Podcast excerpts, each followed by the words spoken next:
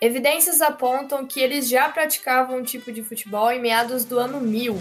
No país mais populoso do mundo, as mulheres se destacam com a bola no pé. Pegue seu Womagil e venha com a gente. Próxima parada: Japão. O Planeta em Tóquio está no ar. O seu podcast sobre as Olimpíadas de Futebol Feminino.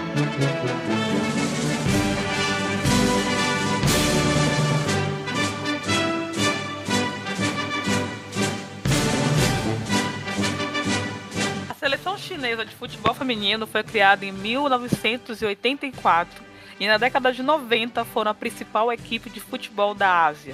Em Tóquio, a China chegará à sua sexta participação em Jogos Olímpicos e buscará repetir o bom resultado conquistado em 1996, quando chegaram à grande final e ficaram com a medalha de prata. O futebol feminino chinês data de cerca de mais de mil anos atrás, de acordo com as pinturas que mostram mulheres brincando com uma bola. Entre os registros, a artista Su Hashen, do século XII, retrata figuras femininas chutando uma bola colorida, provando que no país, há um milênio, as mulheres já jogavam futebol. O jogo na época chamado de Chuju era um esporte muito parecido com o futebol praticado atualmente. As partidas eram jogadas em um campo retangular, com a trave de gol feita de uma rede apoiada em varas de bambu, e seus praticantes deveriam chutar uma bola de pelo recheada de penas em direção à meta. As equipes de Chuju tinham entre 12 e 16 jogadoras. O Baidá, estilo de Chuju preferido entre as mulheres, era praticado em eventos da corte para celebrar fatos importantes, como o aniversário do imperador, e ficou muito popular durante a dinastia Tang, só em 2004, após muita conversa, que o ex-presidente da FIFA, Joseph Blatter, reconheceu oficialmente que a China é o berço do futebol, título que antes era atribuído à Inglaterra. Apesar de antigo, o futebol feminino chinês começou a ganhar notoriedade no final da década de 80. Em 1986, a equipe conquistou seu primeiro título da Copa da Ásia Feminina, engatando uma sequência de oito títulos asiáticos consecutivos, de 1986 a 2006. No cenário global, o primeiro gol da história da Copa do Mundo Feminina foi marcado pela chinesa Mali, no duelo contra a Noruega. Após ficarem na quarta colocação na Copa do Mundo Feminina em 1995, em 1996, nos Jogos Olímpicos de Atlanta, conquistaram a medalha de prata na competição. Foram superadas na grande final pelos Estados Unidos. Três anos depois, agora na Copa do Mundo, as chinesas chegaram à grande final e novamente ficaram com a segunda colocação. Foram vencidas nos pênaltis outra vez pelos Estados Unidos. Em 2003, a China iria sediar a Copa do Mundo Feminina, mas o torneio foi transferido para os Estados Unidos devido a um surto de SARS. O evento retornou para a organização do país em 2007. Na competição, a seleção não se saiu bem e foi eliminada nas quartas de finais. Em 2008, Pequim, capital chinesa, sediou os Jogos Olímpicos de Verão e, mesmo sendo uma das cotadas ao pódio, a seleção chinesa não conseguiu corresponder às expectativas e caiu nas quartas de finais do torneio. O decair da China no futebol feminino começou em 2010, quando perderam a Copa da Ásia Feminina pela primeira vez. Em 2011, o time não conseguiu classificação para a Copa do Mundo e em 2012 ficaram fora dos Jogos Olímpicos. Apesar de todo o histórico da equipe, a Liga Nacional Chinesa só foi criada em 1997. Em seu início, tinha apenas quatro equipes. Atualmente, a competição conta com 10 times e em 2019 foi anunciado um plano milionário para o desenvolvimento da modalidade no país. Em agosto de 2019, o varejista de comércio eletrônico Alibaba anunciou uma doação de 1 milhão de yuans, cerca de 800 milhões de reais para o desenvolvimento do futebol feminino chinês. O dinheiro foi direcionado para a formação de jovens jogadoras, treinamentos de técnicos e fortalecimento da seleção nacional. O plano prevê um aceleramento do crescimento da modalidade no país, onde se almeja chegar a 30 milhões de alunos do ensino fundamental e médio jogando futebol feminino. A preparação das asiáticas para os Jogos de Tóquio foi bastante conturbada. A primeira etapa do pré-olímpico da Ásia estava marcada para acontecer em Wuhan, cidade que se tornou o epicentro da pandemia de Covid-19 no início de 2020. Após adiamento, as partidas do grupo A do pré-olímpico foram transferidas para Sydney, na Austrália. Lá, as jogadoras ficaram em isolamento completo em um hotel, onde não tinham permissão para utilizar o campo de treinamento e fizeram seus treinos nos corredores do local. Apesar das dificuldades, a equipe conseguiu vaga para os Jogos Olímpicos em um duelo dramático contra a Coreia do Sul, onde se classificou na prorrogação. Fala galera, sou Gustavo Rodrigues de Vargas, tenho 26 anos, jornalista, e a minha tarefa aqui é desmembrar um pouquinho essa seleção chinesa que logo de cara vai enfrentar o Brasil na Olimpíada de Tóquio. Em relação a esse grupo convocado para disputar a Olimpíada, a gente pode perceber muitas mudanças em relação àquele que foi convocado para a última Copa do Mundo, né? Que nem faz tanto tempo assim. Aconteceu em 2019. Então a gente tem as ausências principalmente de Lin, é, que é um atacante do Shandong, que foi artilheiro da última Copa da Ásia. É, fez uma boa primeira parte de pré-olímpico, mas acabou não permanecendo para a etapa final e também ficou de fora dessa lista. A Tandiali, que machucada, vai perder a Olimpíada, ainda que tivesse feito um bom papel, na, tanto na primeira como na segunda fase do pré-olímpico. E a gente tem também a ausência muito sentida, né, muito importante, da dupla formada por Guiachá e Liu Shanshan, que são jogadoras com passagem duradoura pela seleção, né? A Guiachá inclusive chegou a jogar as Olimpíadas de 2008 em solo chinês em Beijing, enquanto a Liu Shanshan também é uma das jogadoras com maior número de participações com a camiseta da China, tendo disputado as Copas do Mundo de 2015, 2019 e também os Jogos Olímpicos do Rio em 2016.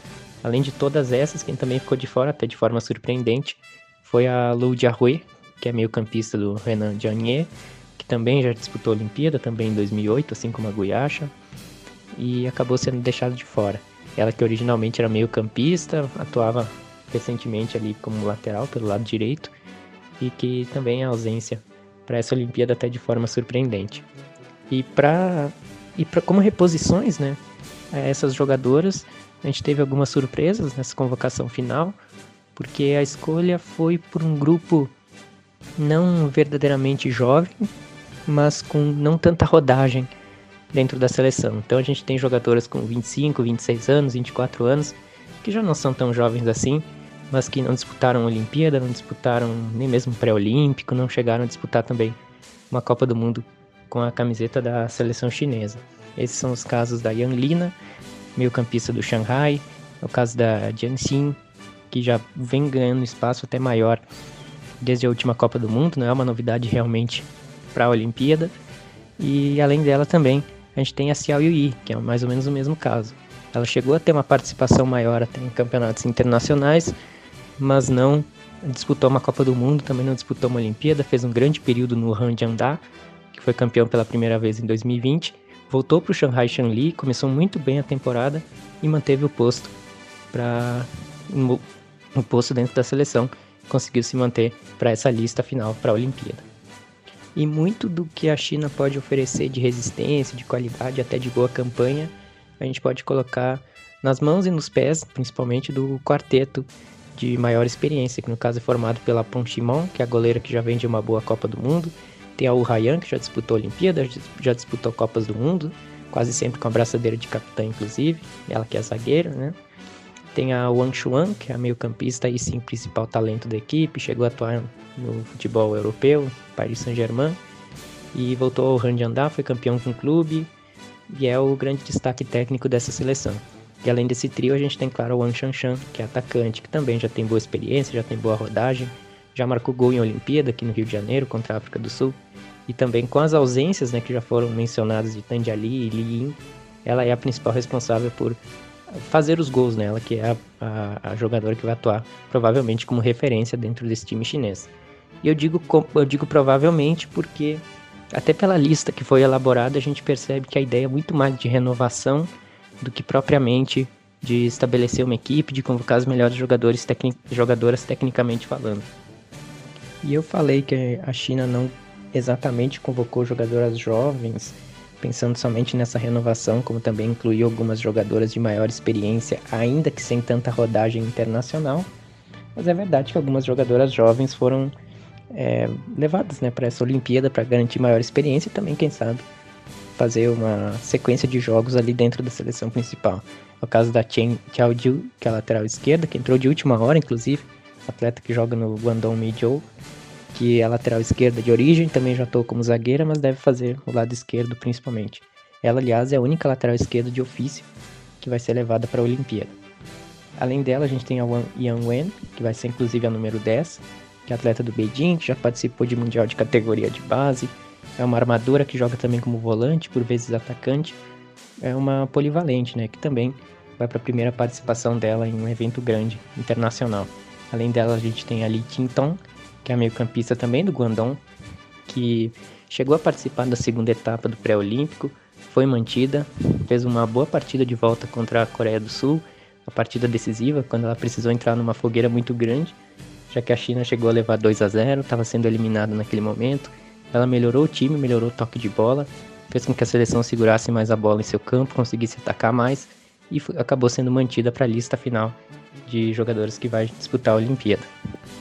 E além dessas, a gente tem a Liu Jin, que é jogadora do Changchun, é um dos principais clubes da China também, que é uma meio-campista de bom toque de bola, de bom passe. Não é tanto de chegar à frente para arrematar, ela fica um pouco mais restrita à marcação, mas é mais uma dessas jogadoras da geração da Chen Chaoju, da Wang Yanwen, que disputou o Mundial Sub-20 e que vai ganhando espaço aos poucos dentro da seleção chinesa principal.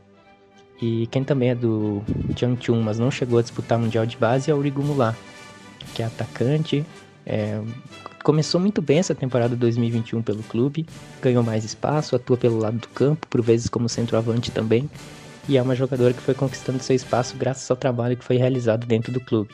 Acho, imagino que vai acabar sendo a reserva imediata Wang Shanshan, para essa função de centroavante dentro da China. Como dá para perceber, são muitas indefinições, principalmente de, em meio campo e ataque. A defesa é o setor que parece assim mais montado, que é com a Punchimon no gol, a gente tem ali Mon Wen para lateral direita, Lin Yuping, Wan Xiaoxie, Wu Haiyan e Luo Guiping como opções principais para o miolo da zaga, mas alguma eventualmente pode acabar fazendo papel de lateral, já que a Chen Chaoju, que já foi mencionada aqui anteriormente, ela é uma lateral esquerda muito talentosa, fez boas temporadas pelo Guangdong, mas ela não tem tanta rodagem na seleção, então não, não é certo que ela vai iniciar principalmente confrontos pesados contra Brasil e Países Baixos, né? Então, muito por conta disso, pode haver um deslocamento. Ali, Wen, que já foi lateral esquerda na segunda parte do pré-olímpico, pode acabar indo para lá. Então, a Lu Bipin, que seria uma zagueira reserva, pode acabar fazendo esse papel de lateral.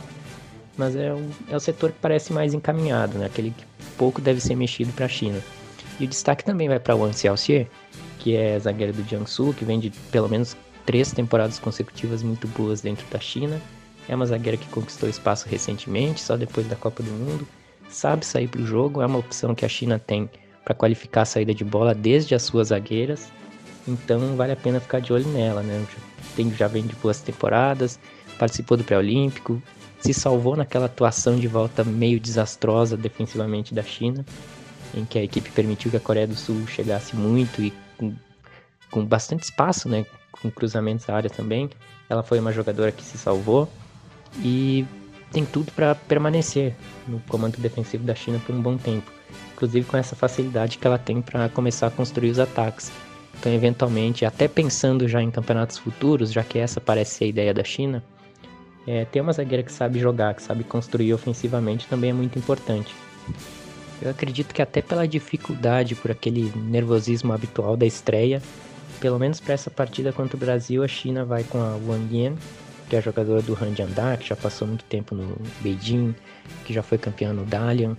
Então ela é uma, uma volante né, de maior proteção e que também disputou a última Copa do Mundo, foi titular em algumas partidas a partir daquele duelo contra a África do Sul na segunda rodada, atuou no meio de campo, teve bom papel. Acredito que ela seja mantida para atuar ao lado da Yang Lina, que, como já foi dito, também é uma jogadora de qualidade, principal, até meio campista do Shanghai Shanli, quase esteve na última Copa do Mundo, acabou ficando de fora também na última lista e agora deve ser não só membro do grupo, como também titular da equipe, pelo menos para essa montagem de, de, começo de, de Olimpíada, né? Então, imagino ver, eu imagino ver a, Yang, a Wang Yan e a Yang Lina formando ali uma dupla defensiva, a Yang Lina até tendo uma capacidade maior para apoiar. Pelo lado do campo, eu consigo ver a Xiao Yi, que rendeu muito bem por ali pelo Hanjiandai, também pelo Shanghai Shanli nesse começo de ano. foi uma peça importantíssima, inclusive no título do Han em 2020. Ela que não é uma jogadora realmente de velocidade, mas tem muita qualidade técnica, então ela consegue aparecer pelo centro também, não só pelo lado direito. A Jiang Xin, que é do Shanghai Shanli, acrescenta maior força pelo lado esquerdo, é uma, é uma jogadora que também costuma aparecer como lateral, então ela faz aquele balanço, né? Já que a Xiao Yui é uma jogadora bastante ofensiva pela direita, ela conseguiria fechar bem pelo lado esquerdo. E a Wang Chuan, né? Até pelas ausências ofensivas, tendo uma, uma liberdade maior para chegar, para encostar na Wang Shanshan, fazer uma parceria também criativa. E eu imagino que por essas duas vão passar muito do que a China vai conseguir produzir é, ofensivamente dentro desse, dessa primeira fase olímpica. Como boa opção, é, a gente vai ter no banco de reserva Mao Siwen, que é meio campista também do Shanghai Shanli, um dos principais times da China que tem muita qualidade, foi a melhor jogadora chinesa da Liga Nacional em 2019 e não conseguia uma sequência maior dentro da seleção por conta de problemas de lesão no joelho. Agora totalmente recuperada, já começou a temporada também na equipe de Shanghai e conseguiu retornar à seleção, né? Como uma das principais jogadoras dessa equipe. A seleção chinesa já está no Japão para a disputa do torneio. A estreia da equipe está marcada para o dia 21 de julho, às 5 horas da manhã, horário de Brasília, contra o Brasil no estado Miyagi. Nos próximos episódios, você vai conhecer um pouco mais das seleções olímpicas da Tóquio 2020. Esse é um material produzido de forma independente, faz parte da grade de conteúdos do Guia Prático das Olimpíadas de Tóquio 2020. Você pode acessar o material completo nas nossas redes sociais e através do site Planeta Futebol Feminino.